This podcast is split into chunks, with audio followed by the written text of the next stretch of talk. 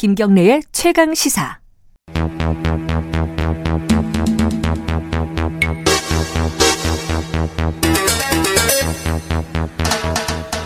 사건의 이면을 들여다보고 파헤쳐보는 시간입니다. 추적 20분 오늘도 두 분 모셨습니다. 박준 변호사님 안녕하세요. 네 안녕하세요 박준입니다. 한겨레 신문 김한 기자님 안녕하세요. 네 안녕하세요.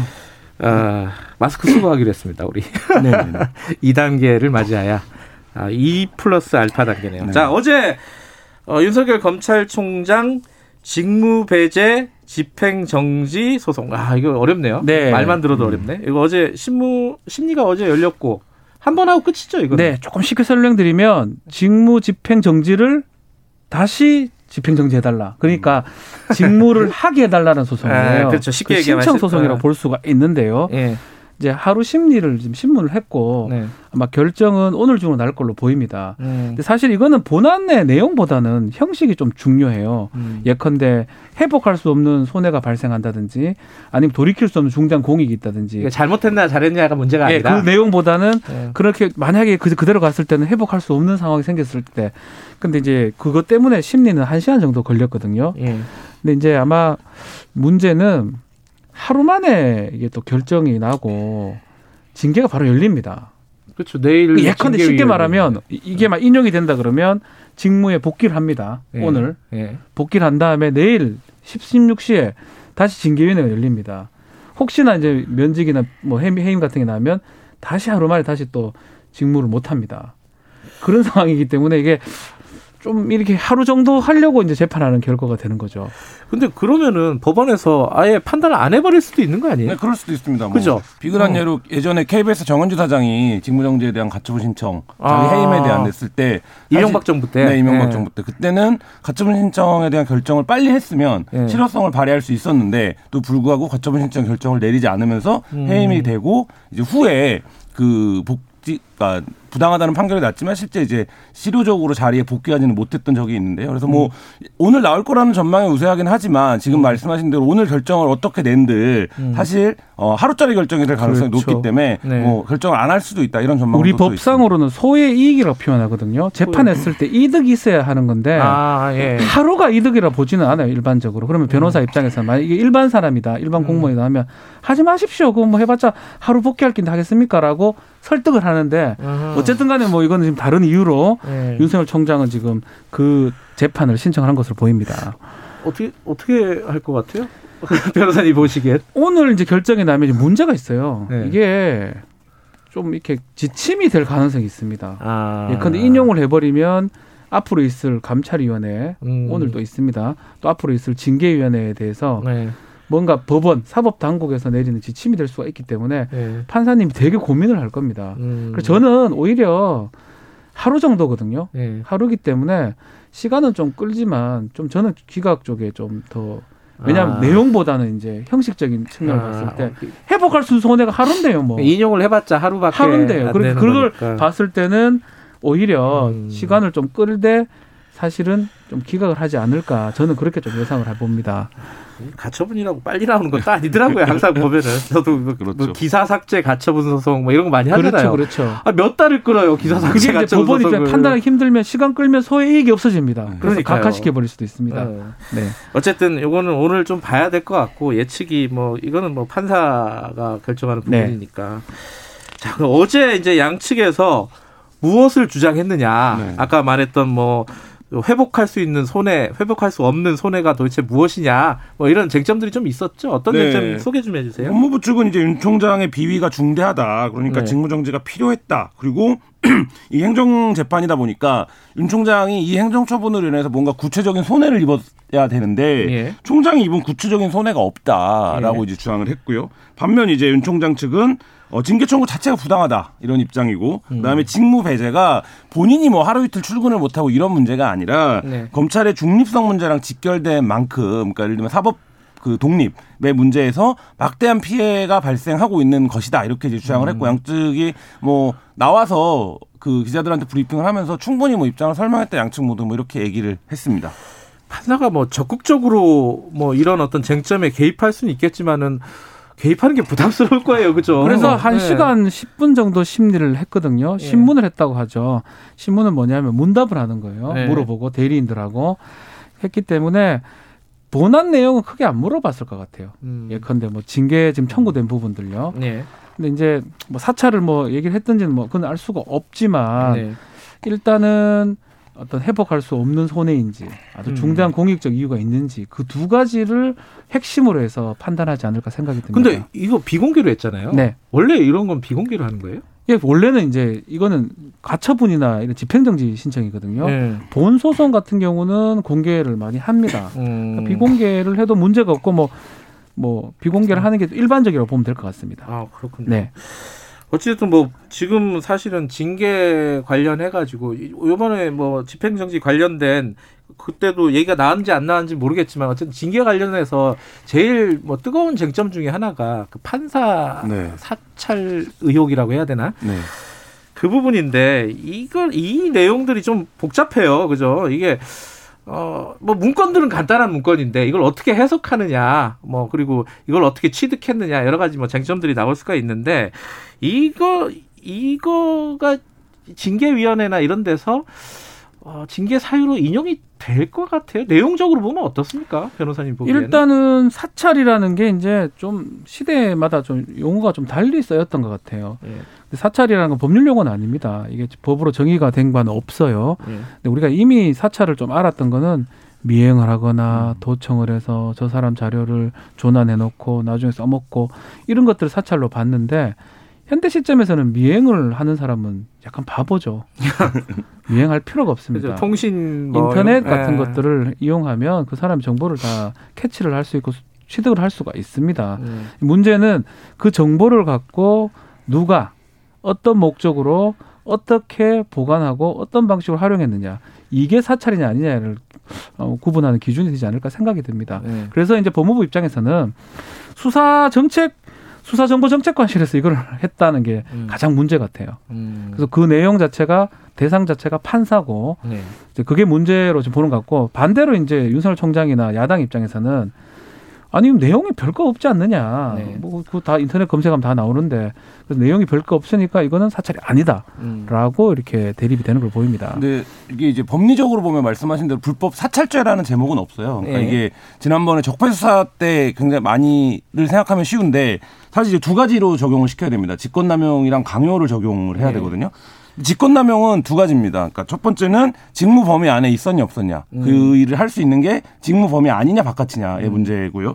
또 하나는 그 정보를 수집했는데 그 수집하는 목적이 위법하냐 목적. 아니냐. 예, 음. 이두 가지인데 이 두 가지에서 양쪽이 또 주장이 다 엇갈려요. 그러니까 예를 들면 검찰 측은 일반적으로 할 수 있는 일이다 검사가 예를 들면 네. 공소 유지를 해야 되지 않냐라는 거고 한쪽에서는 그거를 왜 공소 담당 검사도 아니라 그 수사 담당 검사들이 하냐 이렇게 이제 보고 있는 거거든요. 그러니까 이제 엇갈리는 거죠. 우리가 과거에 범정이라고 불렸던 그러니까 네. 범죄정보 기획단이 이제 해체되고 만들어진 수사정보국에서 이걸 했다는 건데, 그러니까 이게 직무 범위 안에 있는 거냐 없는 거냐에도 검찰 조직과 바깥이 생각이 다른 것 같고 네. 목적이 뭐였냐의 부분에서 네. 검찰은 철저하게 그러니까 사실 이제 검사의 직무 중에 수사와 관련된 정보를 수집할 수 있거든요. 네. 근데 판사와 관련된 정보가 수사와 관련된 정보냐 넓게 봤을 때 근데 그 수사와 관련된 정보에 판사의 신상도 포함되는 거냐? 뭐 또 이제 이런 논란인 거거든요. 공판에 대비하기 위해서. 그렇죠. 뭐. 네, 뭐 그랬다는 거죠. 저쪽으로. 뭐그 저희 어. 변호사들도 사실은 그런 걸 하죠.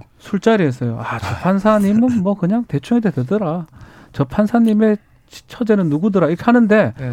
그것을 기록화하는 게 좀 의미가 지금 두는 것 같아요. 법무부 음. 입장에서는 누가 했냐? 아주 예전에 범정이라 말하던 정보를 책임지는 검찰에서 했다. 이 부분 또 이거를 반부패부에 넘겼다. 음. 이런 부분을 어, 법무부 입장에서는 상당히 안 좋게 본 걸로 보이고요. 범죄가 안 될 수는 있습니다. 직권남용죄 음. 지금 판례가 많이 바뀌었기 때문에 네. 그렇지만 범죄가 안 된다 해가지고 해선되는 일은 아니에요. 음. 징계는 또 가능한 부분이거든요. 예. 그래서 이제 투트랙으로 가는 게 징계로도 가고 있고 범죄 수사 의뢰도 된 게 아마 예. 그런 측면에서 두, 두 개로 가는 걸로 보입니다. 또 한 가지 강요 부분과 관련해서는 결국 지시거든요. 예. 그러니까 지시인데 이 문건에 보면 윤석 그윤 총장 측이 공개한 문건에도 기보고라는 표현이 등장하거든요. 그리고 아. 윤 총장도 보고를 받은 사실을 인정하고 있어요. 그러니까 음. 근데 조직의 최고 책임자가 보고를 받았다라는 거는 지시 체계가 있었다라고 보는 것이 이제 음. 상식적일 텐데 그 부분과 관련해서 윤 총장이 조금 윤 총장 측이 조금 말을 바꾼 게 한 번만 보고를 받았다라고 음. 했는데 보통 우리가 한 번 보고했던 사건은 기보고라는 표현을 쓰지 않죠. 왜냐하면 기보고는 이미 앞선 보고가 있었다는 뜻인 음. 거잖아요. 그러니까 예. 그렇다라고 봤을 때 이 두 번째 이제 강요 부분 이 부분이 실제로 어뭐 직권 남용에 해당하느냐는 음. 법리적으로 지금 양쪽이 쟁점이 있는데 사실 만약에 그렇 그 이 강요 부분과 관련해서는 이 문건을 작성하는데 어 지시나 보고가 있었다라는 부분은 그 문건을 통해서도 어느 정도 확인이 되고 윤 총장 측도 인정하고 있는 부분이기 때문에 사실 이 부분과 관련해서는 뭐 어느 정도 그 성립이 되는 것이 아니냐 이렇게 좀 보여집니다. 이게 확정이 되면 사실 이제 이 문건밖에 없었느냐 네. 일회성이 있냐 아니면 이제 지속적으로 이런 어떤 업데이트 됐냐 예, 네. 세평 수집이라고 할지 네. 사찰이라고 할지 어떤 이런 것들이 이루어졌느냐인데 이거는 아직 뭐 수사가 진행이 되고 있는 네, 부분이 네, 아직 확인이 안 된 거죠. 네. 근데 이제 이게 좀 복잡한 게 이게 이정화 판사인가요? 네. 아, 검사죠, 검사. 검사. 네. 이정화 검사가 아니 이거는 제가 안 된다라고 보고했는데 이게 삭제됐다 이래가지고 뭐 사건이 좀 복잡해졌어요 지금 사실은 이정화 검사가 그 음. 조사를 하려고 했던 두 명의 검사 중에 한 명이 있습니다. 네. 그래서 폭로를 한 지금 상태고 예. 거기다가 뭐 대검 차장 조남건 대검 차장하고 예. 여러 뭐 검찰 검사들이 지금 얘기를 하고 있어요. 예. 저는 사실은 이거는 이렇게 좀 봅니다. 이 검사들이 결국은 검찰총장은 자신들의 우두머리거든요. 예. 수장이기 예. 때문에 그런 의미에서 얘기를 하는 거지 이거 자체가 엄청나게 위법한 소지가 있는 건 아니거든요. 음. 그 예컨대 뭐 절차를 뛰어넘는다든지 아니면 뭐 법을 위반하고 한 건 아닌데 다들 얘기하는 거 보면 말리고 싶었는데 안 됐다. 난 아니라고 생각하는데 무시했다. 음. 이 정도 얘기가 나오고 있는 거는 어쩌면 저는 검찰총장 자신의 수장에 대한 어떤 그런 어떤 연민 아 연민은 좀 이상하네요. 연민은 연민은 갑자기 좀 그런 마음. 이상한데? 하여튼 그런 마음 제가 표현을 하기 네, 어렵습니다. 두 가지 측면 나도 검사기 때문에 네. 그냥 저는 그렇게 좀 느껴집니다. 두 가지 측면이 있는 것 같아요. 그러니까 예를 들면 지금 이제 이 징계 절차에 있어서의 문제는 여러 명이 지적을 하고 있거든요. 근데 이제 어쨌든 민주주의가 절차적 정당성을 통해서 이루어지는 거라고 본다면 추장관이 이거를 진행하는 과정에서 뭐 주요하게 감찰 결재 라인을 건너뛰는 문제라든지 음. 법무부 기조실장이 배제된 문제라든지 음. 그리고 지금 일부 언론은 법무부 차관도 이 절차에 문제가 있다라는 어, 취지의 음. 발언을 해서 결국에 이제 좀 의사결정에서 배제된 게 아니냐 이런 보도까지 나오고 있는데 네. 오늘 감찰위원회가 열리는 거가 이제 금액락을 담고 있는 거죠. 그러니까 예를 들면 음. 반드시 감찰위원회를 열었어야 됐는데 음. 그걸 열 수 할 수 있다라고 고치면서 사실 이제 그 단계가 건너뛰어진 건데 음. 지금 이제 그런 측면의 문제 제기를 이정아 검사를 비롯한 음. 멤버들이 하고 있는데 네. 어제 어떤 그 검사 출신 변호사는 그 얘기도 하더라고요. 그러니까 이정아 검사의 얘기는 정, 내부용이다. 검찰 내부용. 그러니까 예를 들면 감찰관실에서 내부에 총질한 사람으로 자기가 지목이 됐는데 네. 자기가 어쨌든 검찰 조직에 돌아가서 검사 생활을 아. 해야 되니 나는 항변을 했다. 아, 왜냐하면 어. 박은정 감찰 박은정 이제 네. 그 감찰, 감찰 담당관. 이 네. 이 이정화 검사를 발탁한 사이거든요. 음. 근데 결국엔 지금 어 우리 저희도 뭐 기사를 쓰고 초고를 쓰고 완성된 기사가 나올 때 데스크가 그 부분을 데스킹할 수 있는 건데 네. 사실 이제 그런 과정처럼 보여지는데 그거를 삭제라고 하는 굉장히 단정적이고 강한 용어를 써서 음. 뭔가 의견에 그 음. 대립이 있었던 것처럼 지금 상황을 만들었는데 어 그런 관계는 아니다. 그리고 그 지휘 체계상 박은정 감찰 담당관이 상급 상관이니까 네. 내용을 일부 수정할 수 있는 거죠. 네. 과정적으로 보면. 또 하나가 이게 네. 사실은 이 판사 사찰 얘기는 어 이 법무부 장관 기자회견에서 나온 얘기잖아요. 근데 그 두 시간 뒤에 영장이 청구됐단 말이에요. 빛의 속도로. 어, 그러니까 이거 사전에 됐어요. 사전에 조율한 거 아니냐. 뭐 이 얘기가 나오고 있어요. 제가 뭐 확인할 수 없으니까 어. 제가 말씀을 못 드리지만 네. 상당히 빨리 청구가 됐고 상당히 빨리 발부가 됐습니다. 네. 상당히 빨리 집행이 됐고 그 부분은 뭐 좀 이례적일 수 있고 네. 또그 부분은 이미 조율이 됐을 가능성도 뭐 배제할 수는 없는데 제가 그럼 확인할 수는 없는 부분이기 때문에 뭐 수사 자료를 넘겼다는 건 사실이잖아요, 네. 그렇죠? 넘겼다는 건 사실인데 이게 뭐 사전에 감찰 결과를 어, 조율을 했는지 이 뭐 부분은 뭐 아직 공유를 했 그거는 뭐 확인이 참안 음. 되는. 근데 사실 이런 생각이 좀 들어요. 이거는 뭐 다른 얘기일 수도 있는데 예. 거의 다 저는 99% 법에 따라 하고 있는 것처럼 보이거든요. 음. 검사 징계법이라는 법에 따라서 네. 일반 공무원은 국가 공무원법인데 검사 특별한 검사 징계법에 따라서 지금 직무 배제까지 다 있습니다. 네.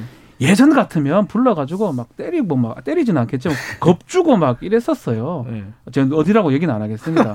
겁을 주고 그런 비공식적으로 했던 경우가 많았는데 네. 이렇게 다 알려지면서 하나하나 다 따져가는 거 보면 이거는 위법하다고 볼 수는 없 지 않을까. 음. 절차적으로는 제가 아는 법에 따라서는 다 진행이 되고 있거든요. 그 과정에서 내용이 잘못됐는지는 이제 확인이 돼야 되겠죠. 음. 확인돼야 되는데 위법 절차가 위법하다고 말하기는 조금 저는 그건 안 맞다는 생각이 이게 사상 초유일이고 지금 말씀하신 대로 그 이전까지의 검찰 통제라는 게 민족 통제가 없이 정권에 의해서 이제 권력적인 통제만 존재했던 음. 거죠. 그러니까 그런 시절에는 사실 전혀 드러나지 않던 문제들 이런 그렇죠. 일이 있을 수 없죠. 근데 그렇죠. 아, 익숙하지 않아서 네, 이런 건가? 네, 근데 그렇죠. 뭐그 부분도 있을 것 같아요. 근데 네. 이거를 지금 말씀하신 대로 법적 절차를 다 밟아서 일을 처리해야 되는 상황에 놓인 거죠. 이 음. 자체가 초유의 일이고 지난 1년여 동안 진행된 이른바 이제 그 추용 갈등이 전개된 양상이었는데 그러다 보니까 이런 절차적 과정들에서의 문제를 이쪽에서는 절차적 하자가 있다라고 공격하는 거고 이쪽은 거의 절차를 다 밟았다라고 그렇죠. 이제 주장을 하고 있는 상황인데 그 과정에서 오늘 거, 뭐 전체 전국 검사들과 오늘 감찰위원회도 그런 음. 분위기라고 하는데 근데 거기서도 어쨌든 절차적으로는 좀 하자가 있는 거 아니냐 이게 음. 절차를 A부터 Z까지 다 따진다라고 하면 뭐 이런 부분에서의 문제 제기가 지금 있는 거 검사들도 음. 어 이거 절, 절차적 정당성에 문제가 있는 거 아니냐. 그러니까 징계를 음. 해야 되냐 말아야 되냐를 떠나서 내용은 네. 떠나서라도 뭐 그 주장을 지금 이제 논리로 어 갖추고 있는 상황입니다. 지금 어쨌든 어, 법원 판단이 나올 가능성이 네. 있고 네. 오늘 징계위원회에서 감찰위원회 아, 감찰위원회에서 일정 정도 뭔가 예. 의견이 제시될 수 있고 제시되겠죠 아마도 그 내일 징계위원회가 세 개가 각각 따로 놀고 있잖아요. 따로 놀고 다른 결정이 날 가능성이 네. 큽니다. 그래서 아마 청취자 여러분들도 굉장히 헷갈릴 거예요. 이게 네. 도대체 이 구도를 어떻게 파악해야 되냐. 근데 두 분 말씀 들어보니까 어, 어쨌든 구도 자체는 어떻게 이해를 해야 되는지 알 수 있을 것 같아요. 좀, 어, 오늘 내일 좀 지켜보죠. 뭐 다음에 이 얘기 한 번 더 해야 되나? 이게 지겹다고 하시는 분들 되게 많아요. 이런 걸 몇 번 했을 것 같아요. 추미애 윤석열 말 얘기하니까 답답합니다. 그래서 아 저도 답답한데 어, 어쨌든 뭐 끝날 때까지는 해야죠. 예, 예, 여기까지 하겠습니다. 고맙습니다. 네, 감사합니다. 감사합니다. 박지훈 변호사님 그리고 한겨레 신문 김한 기자님 지금 시각은 8시 47분입니다.